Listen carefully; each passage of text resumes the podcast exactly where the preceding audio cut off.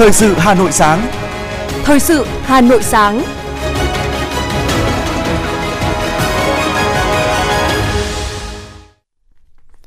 Hoài Linh và Hải Vũ xin được đồng hành cùng quý thính giả trong ba mươi phút của chương trình Thời sự sáng nay, Chủ nhật ngày mười bốn tháng tám năm hai nghìn không trăm hai mươi hai. Những nội dung chính sẽ được đề cập đến trong chương trình.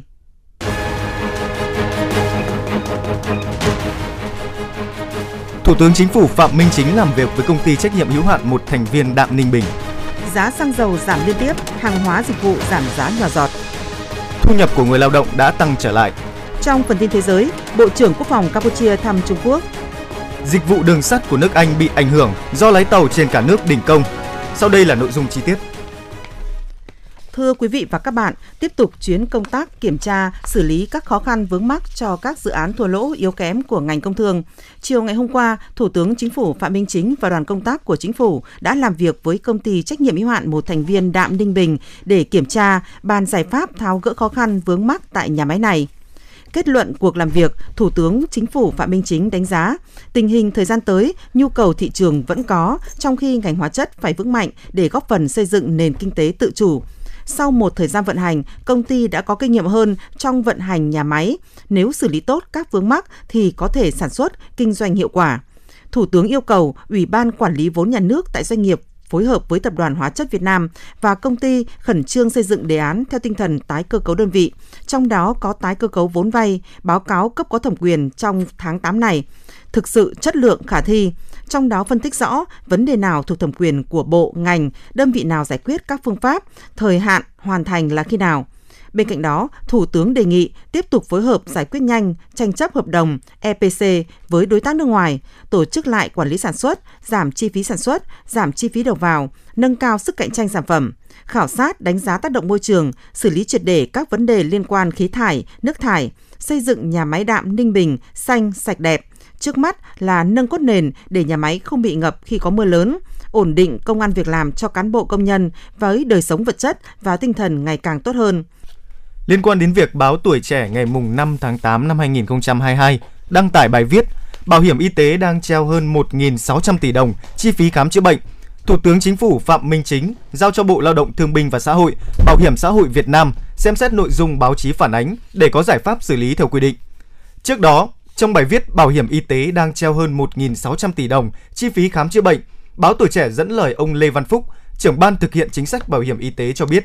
đến nay tổng chi phí khám chữa bệnh bảo hiểm y tế vượt trần thanh toán, vượt dự toán hoặc do một số nguyên nhân khác chưa được quyết toán nên đã lên đến một nghìn sáu trăm lẻ một tỷ đồng. Theo đại diện bệnh, Bệnh viện Bạch Mai, việc thanh toán chi phí khám chữa bệnh bảo hiểm y tế hiện có khoảng hai mươi sáu tỷ đồng với chín hạng mục chưa được thanh toán bảo hiểm y tế. Trong đó, riêng khoản chi phí vượt tổng mức thanh toán năm hai nghìn không trăm hai mươi là gần hai mươi mốt phẩy tám tỷ đồng. Một số bệnh viện khác cũng rơi vào tình trạng tương tự. Ngoài ra, giá dịch vụ y tế hiện cũng là khó khăn của bệnh viện công. Phó Thủ tướng Thường trực Phạm Bình Minh vừa ký quyết định phê duyệt đề án thí điểm đổi mới hoạt động đánh giá hiệu quả công tác phổ biến, giáo dục pháp luật. Theo quyết định, mục tiêu tổng quát của đề án là đổi mới toàn diện, tạo sự linh hoạt, sáng tạo, chủ động, khả thi, phù hợp với tính chất, mục tiêu, yêu cầu của công tác phổ biến, giáo dục pháp luật và thực tiễn cuộc sống, đưa công tác này đi vào thực chất, hiệu quả, tạo sự chuyển biến tích cực trong nhận thức, ý thức tôn trọng, chấp hành, sử dụng pháp luật của cơ quan, tổ chức, người dân, góp phần xây dựng và hoàn thiện nhà nước pháp quyền xã hội chủ nghĩa Việt Nam. Đề án được triển khai thực hiện từ năm hai nghìn không trăm hai mươi hai đến năm hai nghìn không trăm hai mươi sáu và sẽ đánh giá thí điểm hiệu quả công tác phổ biến, giáo dục pháp luật trong lĩnh vực quản lý nhà nước của Bộ Lao động Thương binh và Xã hội, Bộ Tài nguyên và Môi trường, Ủy ban Dân tộc và các tỉnh, thành phố trực thuộc Trung ương gồm Hà Nội, Quảng Ninh, Thanh Hóa, Khánh Hòa, Đồng Nai, Sóc Trăng.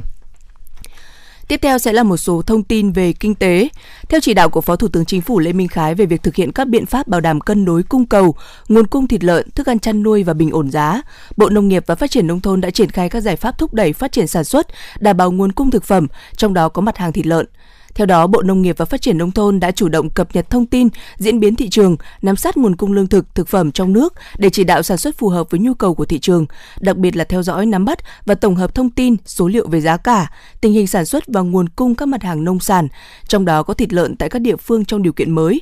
Thứ trưởng Bộ Nông nghiệp và Phát triển Nông thôn Phùng Đức Tiến cho biết, Bộ sẽ hướng dẫn các địa phương trên cả nước duy trì tốc độ tăng trưởng ngành chăn nuôi, giúp nâng cao năng suất, giảm chi phí, giá thành sản xuất, đặc biệt là tập trung chỉ đạo chuẩn bị tốt các phương án sản xuất, đảm bảo nguồn cung con giống, vật tư, thúc đẩy sản xuất, tháo gỡ khó khăn trong lưu thông, tiêu thụ và sản xuất nông sản, cung cấp đủ nguồn lương thực, thực phẩm cho tiêu dùng và cả trong xuất khẩu. Kể từ sau khi thiết lập được mức đáy quanh một nghìn một trăm bốn mươi điểm vào đầu tháng bảy năm hai nghìn không trăm hai mươi hai, tuần qua là tuần thứ năm hồi phục liên tiếp của vê en Index và hiện chỉ số này đã vượt qua được ngưỡng một nghìn hai trăm sáu mươi điểm. Cùng đó, theo giới phân tích, việc khối ngoại liên tục mua dòng trở lại, đặc biệt trên sàn hầu, khối ngoại có tuần mua dòng thứ tư liên tiếp, cho thấy bối cảnh vĩ mô cũng như định giá thị trường chứng khoán đang là điểm sáng hấp dẫn trong mắt những nhà đầu tư nước ngoài. Tuy nhiên, mặt bằng lãi suất và chi phí vốn cao hơn có thể ảnh hưởng đến doanh nghiệp, đồng thời áp lực lạm phát hiện hữu vẫn sẽ là các yếu tố nhà đầu tư cần quan tâm trong giai đoạn này. Mặc dù giá xăng dầu đã giảm lần thứ năm liên tiếp, nhưng giá nhiều mặt hàng, nhất là mặt hàng thiết yếu, vẫn chưa giảm tương xứng. Hiện nay, nhiều mặt hàng thiết yếu tại các chợ dân sinh trên địa bàn thành phố Hà Nội như là rau xanh, thực phẩm tươi sống, đồ khô vẫn đang ở mức cao. Một số mặt hàng có xu hướng giảm nhưng mức giảm không đáng kể, chưa tương xứng với đà giảm của giá xăng dầu. Điều này khiến người tiêu dùng không khỏi lo lắng và đặt câu hỏi, đến thời điểm nào thì giá cả thị trường mới về mức bình ổn, phù hợp với thu nhập của người dân. Theo các chuyên gia, việc tăng giảm hàng hóa trên thị trường dựa trên quy luật cung cầu và phụ thuộc nhiều vào yếu tố chi phí đầu vào, nhất là giá nguyên vật liệu phục vụ sản xuất. Đồng tình với độ trễ của việc điều chỉnh giá cả trên thị trường, nhưng tiến sĩ Cấn Văn Lực, chuyên gia kinh tế đã cho rằng độ trễ không thể kéo dài đến hàng tháng mà chỉ có thể một vài tuần sau khi giá xăng giảm. Do vậy, cần sự vào cuộc của các cơ quan bộ ngành có liên quan, cần tăng cường kiểm tra, thanh tra, giám sát, đồng thời phải tạo văn hóa kinh doanh, đạo đức kinh doanh trước mắt và lâu dài.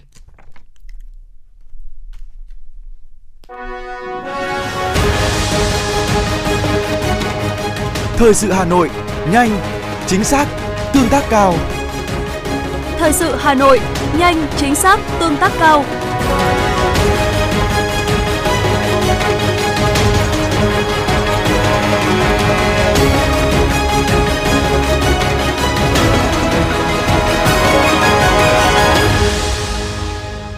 Bộ Y tế thông tin, tính đến ngày năm tháng tám, cả nước đã tiêm được hai trăm bốn mươi bảy triệu ba trăm ba mươi chín nghìn hai trăm năm mươi hai mũi tiêm. Tuy nhiên, trên hệ thống ghi nhận hai trăm ba mươi ba triệu bảy trăm bốn mươi bảy nghìn ba trăm sáu mươi bảy mũi tiêm. Hiện còn khoảng mười bốn triệu mũi tiêm chưa được cập nhật lên hệ thống và mười lăm triệu ba trăm ba mươi nghìn bảy trăm lẻ tám đối tượng có thông tin căn cước công dân, chứng minh thư nhân dân, nhưng sai thông tin, họ tên, ngày tháng sinh, thông tin khác. Với cơ sở dữ liệu quốc gia về dân cư, Bộ Y tế yêu cầu các tỉnh, thành phố và các cơ sở tiêm chủng khẩn trương cập nhật dữ liệu các mũi tiêm. Tiến độ cập nhật hiện quá chậm. Sau gần bốn tháng triển khai ký xác nhận hộ chiếu vaccine, cả nước mới có khoảng bốn mươi hai triệu người có hộ chiếu vaccine. Theo hướng dẫn của Bộ Y tế, hộ chiếu vaccine là chứng nhận tiêm chủng cô vít mười chín do điện tử do Bộ Y tế cấp cho người dân, sử dụng các tiêu chuẩn do Tổ chức Y tế Thế giới và Liên minh châu Âu ban hành. Người dân đã tiêm chủng và được cơ sở tiêm chủng cập nhật dữ liệu lên hệ thống, được xác thực đúng thông tin với cơ sở dữ liệu quốc gia về dân cư sẽ được cấp hộ chiếu vaccine mà không phải làm thủ tục gì thêm.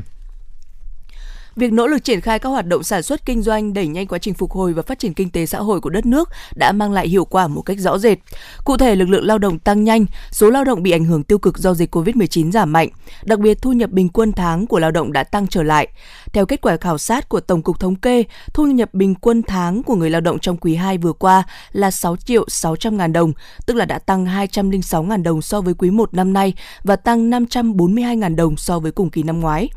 Trong sáu tháng cuối năm, thu nhập của người dân sẽ tiếp tục được cải thiện so với sáu tháng đầu năm và cùng kỳ năm hai nghìn không trăm hai mươi mốt bởi thực hiện Nghị định ba mươi tám về việc tăng lương tối thiểu vùng cho người lao động kể từ ngày một tháng bảy năm hai nghìn không trăm hai mươi hai với mức tăng bình quân sáu phần trăm, tương ứng tăng từ một trăm tám mươi nghìn đồng đến hai trăm sáu mươi nghìn đồng so với mức lương tối thiểu cũ.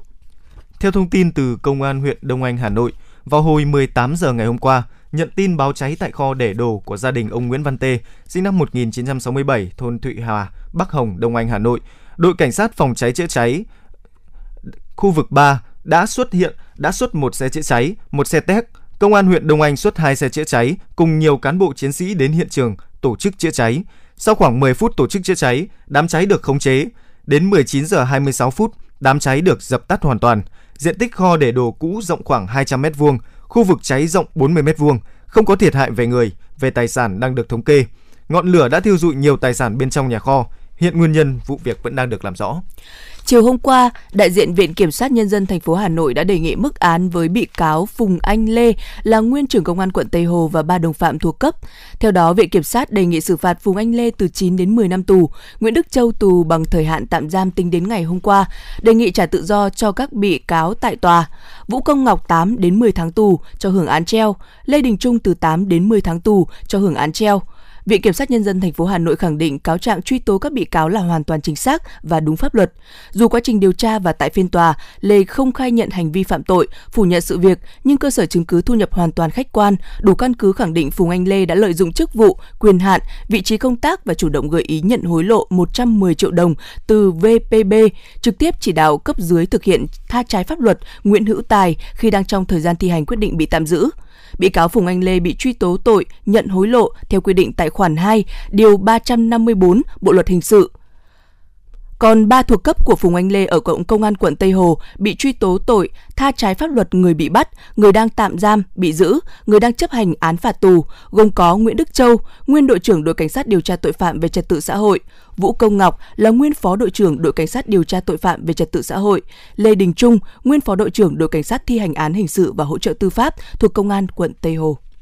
Mới đây, Công an quận Hòa Đông phối hợp với Công an thành phố Hà Nội bắt giữ bảy nghi phạm liên quan đến vụ cướp tài sản tại phường Vạn Phúc, quận Hà Đông. Đây là các thiếu niên mới chỉ mười lăm, mười sáu tuổi nhưng đã rất manh động, sẵn sàng dùng dao tấn công người dân để cướp tài sản. Chỉ trong một thời gian ngắn, ổ nhóm thiếu niên này đã thực hiện ba vụ cướp trên địa bàn Hà Nội, lấy đi bốn điện thoại di động, dùng dao đâm gây thương tích ba người, đánh nhiều người khác. Đối tượng cầm đầu sẵn sàng cầm dao đâm bất cứ ai, miễn là cướp được tài sản. Bảy đối tượng trong băng nhóm hầu hết đều bỏ nhà đi lang thang, sống vạ vật ở các công viên, bến xe trên địa bàn Hà Nội, lợi dụng thời điểm thích hợp để cướp tài sản của người dân.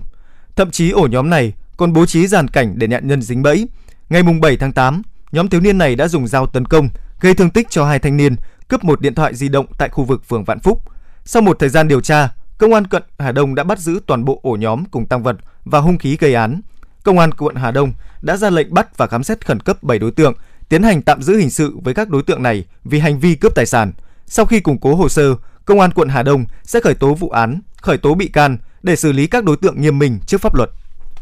Thưa quý vị, thời gian qua, các cơ quan chức năng đã tập trung kiểm tra xử lý vi phạm về an toàn lao động tại các doanh nghiệp, công trình xây dựng, đặc biệt là công trình cao tầng trên địa bàn thành phố Hà Nội. Tuy nhiên, vẫn còn đó nỗi lo về an toàn lao động tại nơi này khi nguy cơ xảy ra những vụ tai nạn thương tâm đang rình rập. Mất an toàn lao động tại các công trình xây dựng luôn là vấn đề được dư luận quan tâm. Gần đây nhất là ngày hai mươi bảy tháng bảy, một công nhân đang thi công cải tạo thuộc tòa nhà công ty Lycosi hai mươi tại số sáu mươi mốt E ngõ tám trăm bảy mươi chín Đê La Thành, quận Đống Đa, bất ngờ ngã xuống đất và tử vong. Theo khảo sát,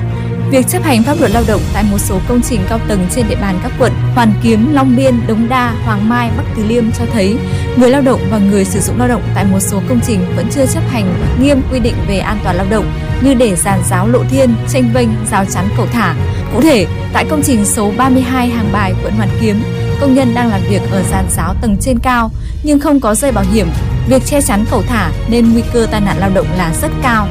Tương tự, tại công trình xây dựng liền kề phường Phúc Đồng, quận Long Biên, bên cạnh những công nhân đang đeo bảo hiểm thì vẫn có một số công nhân chủ quan không sử dụng thiết bị bảo hộ này. Nhiều công trình xây dựng khác cũng để xảy ra các hành vi vi phạm quy định về an toàn lao động.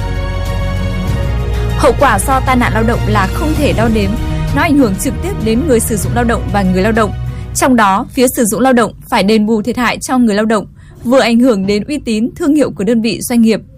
Về phía người lao động, đa số họ là trụ cột trong gia đình nên khi không may xảy ra tai nạn, cuộc sống gia đình người lao động bị đảo lộn, tài chính kiệt quệ. Bà Chu Thị Hạnh, Phó Cục trưởng Cục An toàn Lao động, Bộ Lao động Thương binh và Xã hội nói: Giữ được sinh mạng là điều rất là quý. Nếu như chúng ta thực hiện đúng, thực hiện đủ đúng các quy trình, nội quy mà công tác an toàn vệ sinh lao động ở bất cứ một doanh nghiệp, một cơ quan nào thì chúng ta cũng sẽ thực hiện được rất là tốt và chúng ta để đảm bảo được nếu chúng ta giữ được sinh mạng thì chúng ta cũng vừa vừa đảm bảo vừa giữ được cho mình nhưng mà cũng vừa giữ được cho cái sự phát triển bền vững của doanh nghiệp. Để hạn chế tối đa những vụ tai nạn lao động xảy ra tại các công trình xây dựng nhỏ lẻ, theo Phó Giám đốc Sở Lao động Thương binh và Xã hội thành phố Hà Nội Nguyễn Hồng Dân, cùng với việc tiếp tục xử phạt các chủ công trình xây dựng vi phạm pháp luật về lao động, Sở sẽ đẩy mạnh công tác thanh tra, kiểm tra thường xuyên và đột xuất, đồng thời tham mưu Ủy ban Nhân dân thành phố Hà Nội ban hành văn bản yêu cầu các ngành địa phương quy định rõ trách nhiệm của chính quyền cấp cơ sở đối với việc đảm bảo an toàn lao động tại các công trình xây dựng nhỏ lẻ. Những năm gần đây, đối với Hà Nội, chúng ta có một cái tốc độ đô thị hóa rất là lớn. Cho nên là các cái công trình, công trường xây dựng, các cái dự án đầu tư ở trên địa bàn Hà Nội rất là nhiều. Thế do đó là cái số lượng người lao động làm việc ở tại các cái công trình xây dựng cũng như là dự án đầu tư trên địa bàn thành phố là rất đông. Thế do đó chúng tôi cũng đã tập trung chủ yếu vào các cái công trình xây dựng. Và thời gian gần đây thì có thể nói là cái số vụ tai nạn lao động thì ở các cái công trình xây dựng là chiếm tỷ lệ rất là lớn. Thế và qua công tác kiểm tra thì chúng tôi cũng đã kịp thời chấn chỉnh những cái nội dung trong cái, cái việc thực hiện cái công tác an toàn vệ sinh lao động ở tại các đơn vị doanh nghiệp chưa theo đúng quy định, hoặc là có thực hiện nó nhưng mà nó chưa đảm bảo theo quy định chung. Cái vấn đề thứ hai nữa là khi chúng tôi phát hiện ra có những cái dấu hiệu vi phạm nghiêm trọng về quy định an toàn vệ sinh lao động thì chúng tôi xử lý theo thẩm quyền hoặc là kiến nghị xử lý theo thẩm quyền, lập biên bản uh, xử lý vi phạm hành chính. Đó. Thì uh, những năm vừa qua với cái kết quả kiểm tra và với một cái sự xử lý nghiêm túc, nghiêm khắc như vậy thì có thể nói cái công tác an toàn vệ sinh lao động ở tại các cái doanh nghiệp và tại các cái dự án đầu tư cũng như là công trình xây dựng cũng có những cái chuyển biến. Thời gian tới, Sở Lao động Thương binh và Xã hội thành phố Hà Nội sẽ tiếp tục phối hợp với các đơn vị kiểm tra công tác an toàn lao động theo từng khu vực. Quy chuẩn kỹ thuật quốc gia trong an toàn lao động do Bộ Xây dựng ban hành đã quy định rất rõ những việc chủ công trình xây dựng phải làm. Tuy nhiên, trên thực tế vẫn tồn tại sự thiếu ý thức chấp hành pháp luật lao động của chủ công trình cùng sự thiếu hiểu biết của người lao động. Điều này đòi hỏi các cơ quan chức năng cần tăng cường kiểm tra, giám sát, đồng thời xử phạt nghiêm các vi phạm. Bên cạnh đó, người lao động cũng phải tự nâng cao kiến thức về an toàn lao động để bảo vệ quyền lợi cho chính mình.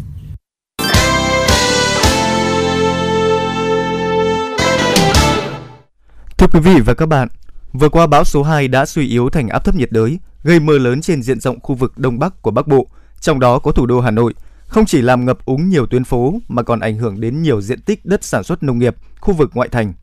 Hiện nay, các địa phương đang tập trung, chủ động phối hợp với các đơn vị thủy lợi, ứng trực và vận hành các trạm bơm tiêu, ghi nhận của phóng viên Ngọc Ánh. Trước thông tin về cơn bão số hai, ngay từ ngày chín tháng tám, Xí nghiệp Đầu tư Phát triển Thủy lợi Cự Khê đã tiến hành tiêu nước đệm. Hiện hai mươi tư trạm bơm tiêu gồm tám mươi mốt tổ máy đang hoạt động hết công suất để tiêu úng cho một nghìn tám trăm ha lúa và rau màu trên địa bàn huyện Thanh Oai và quận Hà Đông. Ông Nguyễn Tiến Năng, Giám đốc Xí nghiệp Đầu tư Phát triển Thủy lợi Cự Khê cho biết. Thì đối với xí nghiệp thì không có diện tích ngập trắng do chủ động công tác tiêu nước đệm, cho nên không có diện tích ngập trắng, không có diện tích ngập sâu, chỉ có diện tích đầy nước khoảng hai phần ba thân cây lúa. Thì cái tổng diện tích này thì khoảng sấp xỉ một nghìn tám trăm hectare, trải dài trên địa bàn huyện Thanh Oai và quận Hà Đông. Với cái, cái, cái số lượng trạm bơm vận hành và với cái lưu lượng đang vận hành như thời điểm hiện tại và lớn ứng với thời tiết mà không có mưa nữa, thì dự kiến là khoảng trưa mai là sẽ cơ bản kết thúc công tác tiêu úng của sau hậu cơn bão số hai. Đến thời điểm này, hơn một nghìn năm trăm ha lúa, mười ba ha rau màu trên địa bàn huyện Ứng Hòa vẫn đang ngập sâu trong nước, chưa tiêu thoát kịp. Theo ông Nguyễn Văn Hùng, Giám đốc Hợp tác xã Nông nghiệp Vĩnh Thượng xã Sơn Công, huyện Ứng Hòa, chi phí để canh tác một sào rau là tám trăm nghìn đồng. mười ba ha rau này vừa được gieo trồng cách đây một tuần, khả năng mất trắng rất cao. Ông Nguyễn Văn Hùng cho biết. Riêng về cây rau màu thì không có, có, có khôi phục được vì là vừa mới trồng được một tuần mới chục hôm, nên là khi mưa ngập vào cái là cây đang non yếu thì bùn đã đã ngập làm ảnh hưởng, nên là không không khôi phục được cây rau màu. Một số cái hệ thống kênh mương nhỏ như này, kênh mương kia thì chúng tôi đã đầu tư, những cái hệ thống lớn về cái kinh phí thì là nó, nó lớn quá nên là là hợp tác xã không đầu tư được, thì cũng có đề đạt nên nguyện vọng lên cấp trên là nhiều lần là làm sao hỗ trợ hợp tác xã quy hoạch cái đường bê tông và cái kênh mương thoát nước nó tốt để cho bà con làm màu nó yên tâm. Theo báo cáo nhanh của Ban Chỉ huy Phòng chống thiên tai huyện Ứng Hòa, trong ba ngày tổng lượng mưa đo được là ba trăm mi li mét. Ủy ban nhân dân huyện Ứng Hòa đã ban hành công điện yêu cầu Ủy ban nhân dân các xã, thị trấn, cơ quan ban ngành trên địa bàn huyện khẩn trương triển khai các biện pháp ứng phó, tổ chức thường trực hai mươi tư trên hai mươi tư tại văn phòng để theo dõi chặt chẽ tình hình mưa bão và chủ động phòng chống ứng phó. Xí nghiệp thủy lợi Ứng Hòa vận hành hai mươi hai trạm bơm với một trăm hai mươi hai máy tiêu bơm chống úng ra sông Nhuệ, sông Đáy. Ông Lê Minh Tấn, giám đốc Xí nghiệp thủy lợi Ứng Hòa cho biết. Hiện công điện của thành phố, của huyện, xí nghiệp đã triển khai công nhân là trực thường trực hai mươi tư trên hai mươi tư giờ, máy móc điện sẵn sàng. Khi mưa xuống là chúng ta cho vận hành ngay từ trước từ ban đầu là để tiêu nước đệm và tiêu đục của vận hành liên tục, các máy bơm đủ công suất để vận hành để tiêu thoát lũ. Theo dự kiến tôi thì khoảng tầm đến ngày chủ nhật sẽ công tác tiêu úng nội đồng cho cơ bản để hoàn thành. Ông Dương Hồng Điệp, Phó trưởng phòng kinh tế huyện Ứng Hòa cho biết, hiện nước trên các cánh đồng của huyện đang rút dần, chỉ còn vài điểm ngập úng cục bộ. Nguyên nhân của tình trạng này là do năng lực của các công trình có hệ số tiêu thấp, hệ thống thủy lợi đã xuống cấp, ông Dương Hồng Điệp nói. Năm hai nghìn không trăm hai mươi mốt là tất cả các công trình thủy lợi nội đồng ở trên địa bàn huyện đã được là bàn giao lại cho các tổ chức thủy lợi cơ sở, chủ yếu là các hợp tác xã nông nghiệp trên địa bàn quản lý vận hành. Thế thì tuy nhiên thì là cái hệ thống thủy lợi nội đồng này là nhiều năm cũng chưa được quan tâm đầu tư, mà cái nguồn kinh phí của các tổ chức thủy lợi cơ sở trên địa bàn rất là hạn chế. Đó. Chính vì vậy là cái công tác là đầu tư cải tạo, nạo vét, khơi thông dòng chảy của các tuyến thủy lợi nội đồng này đang gặp nhiều khó khăn. Đề xuất lại thành phố có những cái quan tâm đầu tư hỗ trợ cho các tổ chức thủy lợi cơ sở thực hiện việc là duy tu, cải tạo và nâng cấp các hệ thống thủy lợi nội đồng. Hiện để đảm bảo triển khai việc tiêu úng, các địa phương cần theo dõi và phối hợp với các công ty thủy lợi bám sát diễn biến của thời tiết để điều tiết hợp lý, linh hoạt giữa lượng nước tại các hồ chứa, không để tình trạng ngập úng kéo dài, đảm bảo an toàn về người, tài sản, hạn chế thấp nhất ảnh hưởng đến đời sống của nhân dân.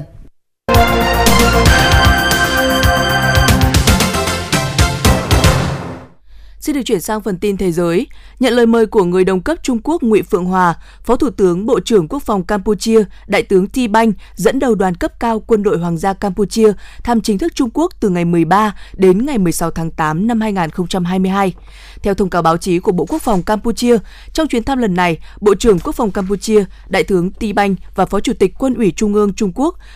Tướng Hứa Kỳ Lượng sẽ đồng chủ trì cuộc họp đầu tiên Ủy ban hỗn hợp hợp tác quân sự và kỹ thuật hai nước Campuchia-Trung Quốc tại thành phố Quảng Châu của Trung Quốc. Bộ trưởng Kinh tế, Thương mại và Công nghiệp Nhật Bản Yasuto Toshi Nishimura ngày hôm qua đã đến viếng đền Yasuku,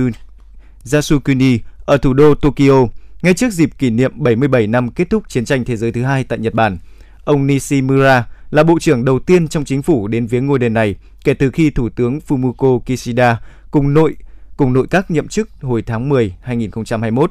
Đền Yasukuni là nơi thờ hơn hai triệu năm trăm hai phẩy năm triệu người Nhật Bản thiệt mạng trong Chiến tranh Thế giới thứ hai, trong đó có cả những nhân vật mà các nước láng giềng coi là các tội phạm chiến tranh hạng A. Viện Thống kê Tây Ban Nha công bố báo cáo cho thấy tỷ lệ lạm phát của nước này trong tháng bảy năm nay ở mức mười phẩy tám phần trăm, tức là mức cao nhất trong ba mươi tám năm qua. Trong tháng sáu thì tỷ lệ lạm phát của Tây Ban Nha là mười phẩy hai phần trăm. Số liệu này đã xác nhận sự báo cáo sơ bộ mà Viện Thống kê Tây Ban Nha đã đưa ra vào ngày hai mươi chín tháng bảy trước đó. Theo đó thì tỷ lệ lạm phát của Tây Ban Nha tăng lên mức cao nhất kể từ tháng chín năm một nghìn chín trăm tám mươi tư. Theo Viện Thống kê Tây Ban Nha, việc giá điện tăng vọt trong tháng bảy vừa qua là một trong những nguyên nhân chính làm tăng lạm phát. Theo Cơ quan Kiểm soát và Phòng ngừa Dịch bệnh Hàn Quốc, ngày hôm qua, nước này đã ghi nhận thêm sáu mươi bảy ca tử vong do cô vít mười chín, mức cao nhất kể từ ngày tám tháng năm. Như vậy, tổng số người thiệt hại, tổng số người thiệt mạng vì cô vít mười chín ở Hàn Quốc là hơn hai mươi lăm nghìn năm trăm ca. Số bệnh nhân cô vít mười chín thể nặng ở Hàn Quốc cùng ngày cũng tăng lên bốn trăm năm mươi ba ca, mức cao nhất kể từ ngày hai mươi tư tháng năm. Canada đang đẩy mạnh việc tiêm vaccine phòng bệnh đậu mùa khỉ. Chính phủ liên bang nước này đã chuyển tới các tỉnh và vùng lãnh thổ hơn chín mươi chín nghìn liều vaccine. Thành phố Montreal của Canada đã thiết lập một trung tâm tiêm vaccine phòng bệnh đậu mùa khỉ dành cho bất kỳ ai có nguy cơ và có nhu cầu tiêm phòng bệnh. Người nước ngoài cũng có thể đăng ký tiêm phòng tại trung tâm này. Tổng dân số của đặc khu hành chính Hồng Kông đã giảm từ bảy phẩy bốn mươi mốt triệu người xuống còn bảy phẩy hai mươi chín triệu người, tỷ lệ giảm một phẩy sáu phần trăm. Đây là mức giảm mạnh nhất kể từ khi chính quyền thành phố này bắt đầu theo dõi các số liệu về dân số vào năm một nghìn chín trăm sáu mươi mốt.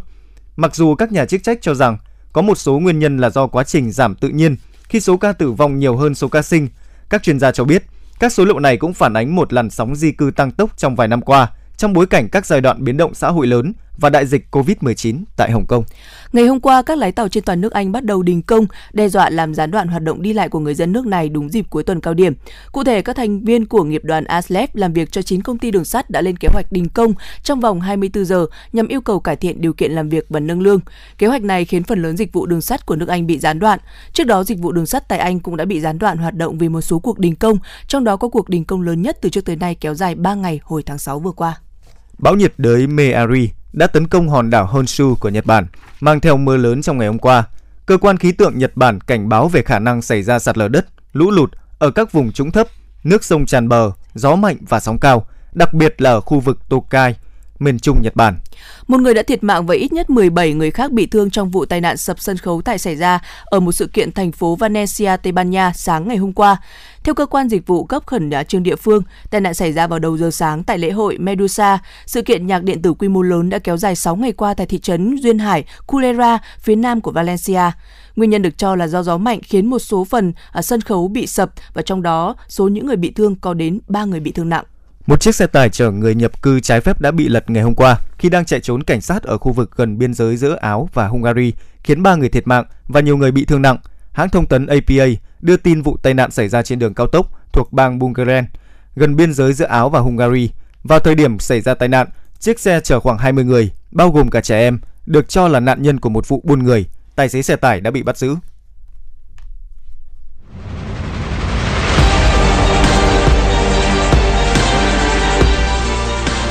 Bản tin thể thao.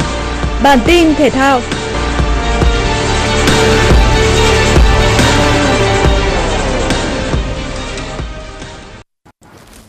Trong danh sách ba mươi gương mặt sẽ cạnh tranh giải thưởng Quả bóng vàng hai không hai hai do France Football công bố, cổ động viên dễ dàng phát hiện sự vắng mặt của Lionel Messi. Ở mùa giải đầu tiên khoác áo Paris Saint-Germain, siêu sao sinh năm một nghìn chín trăm tám mươi bảy ghi mười một bàn, kiến tạo mười bốn lần trên mọi đấu trường. Đi kèm với đó là chức vô địch Ligue một. Tuy nhiên, chủ nhân của bảy quả bóng vàng vẫn không có tên trong danh sách đề cử lần này. Ở chiều ngược lại, Karim Benzema nổi lên là ứng viên số một cho giải thưởng năm nay. Tiền đạo người Pháp ghi bốn mươi bốn bàn sau bốn mươi sáu trận ra sân để giúp Real Madrid vô địch Champions League, La Liga mùa giải hai nghìn không trăm hai mươi mốt hai nghìn không trăm hai mươi hai. Benzema đang đứng trước cơ hội giành cú đúp giải thưởng cá nhân bởi trước đó anh cũng được UEFA điền tên vào danh sách rút gọn ba ứng viên cho giải cầu thủ hay nhất mùa cùng với hai đối thủ là Thibaut Courtois và Devin Bruyne.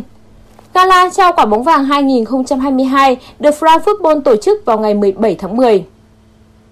Ngay trước thềm La Liga mùa giải hai nghìn không trăm hai mươi hai hai nghìn không trăm hai mươi ba khởi tranh, Barcelona mới đăng ký thêm được bốn tân binh của mình ngoại trừ Jules Koundé. Cụ thể, câu lạc bộ Barcelona đã nhận được sự đồng ý từ ban tổ chức La Liga về việc đăng ký tân binh trong mùa giải mới. Tuy nhiên, quỹ lương của gã khổng lồ xứ Catalan chỉ đủ để đăng ký cho bốn tân binh là Robert Lewandowski, Frank Kessie, Andres Christensen và Rafinha. Cầu thủ chưa thể đăng ký là Jules Koundé. Như vậy, bốn cầu thủ kể trên sẽ đủ điều kiện ra sân ở trận mở màn của Barcelona tại La Liga gặp Rayo Vallecano. Những cầu thủ tái ký hợp đồng như Ousmane Dembélé hay Sergio Roberto cũng đã được đăng ký và sẵn sàng ra sân. Về phần mình, Koundé sẽ phải đợi để được đăng ký bổ sung sau khi Barcelona giải phóng thêm được quỹ lương. Saint-Germain Championship, giải đấu đầu tiên trong chuỗi ép a Cup Playoff đã khởi tranh với sự góp mặt của một trăm hai mươi lăm tay gôn hàng đầu của hệ thống bê giê a Tour. Ngay vòng mở màn, việc Scottie Scheffler bỏ lỡ cơ hội giành birdie ở hố mười sáu có thể xem là một trong những dấu ấn nổi bật. Chỉ có điều sẽ bất lợi cho tay gôn số một thế giới khi anh chỉ có thành tích giương một gậy ở ngày thi đấu đầu tiên. Tốt hơn Scheffler là Rory McIlroy khi tay gôn số ba thế giới hòa pa với bảy mươi gậy để hoàn thành mười tám hố tại sân gôn tê bê xê Southwind với bốn birdie và móc bốn bogie.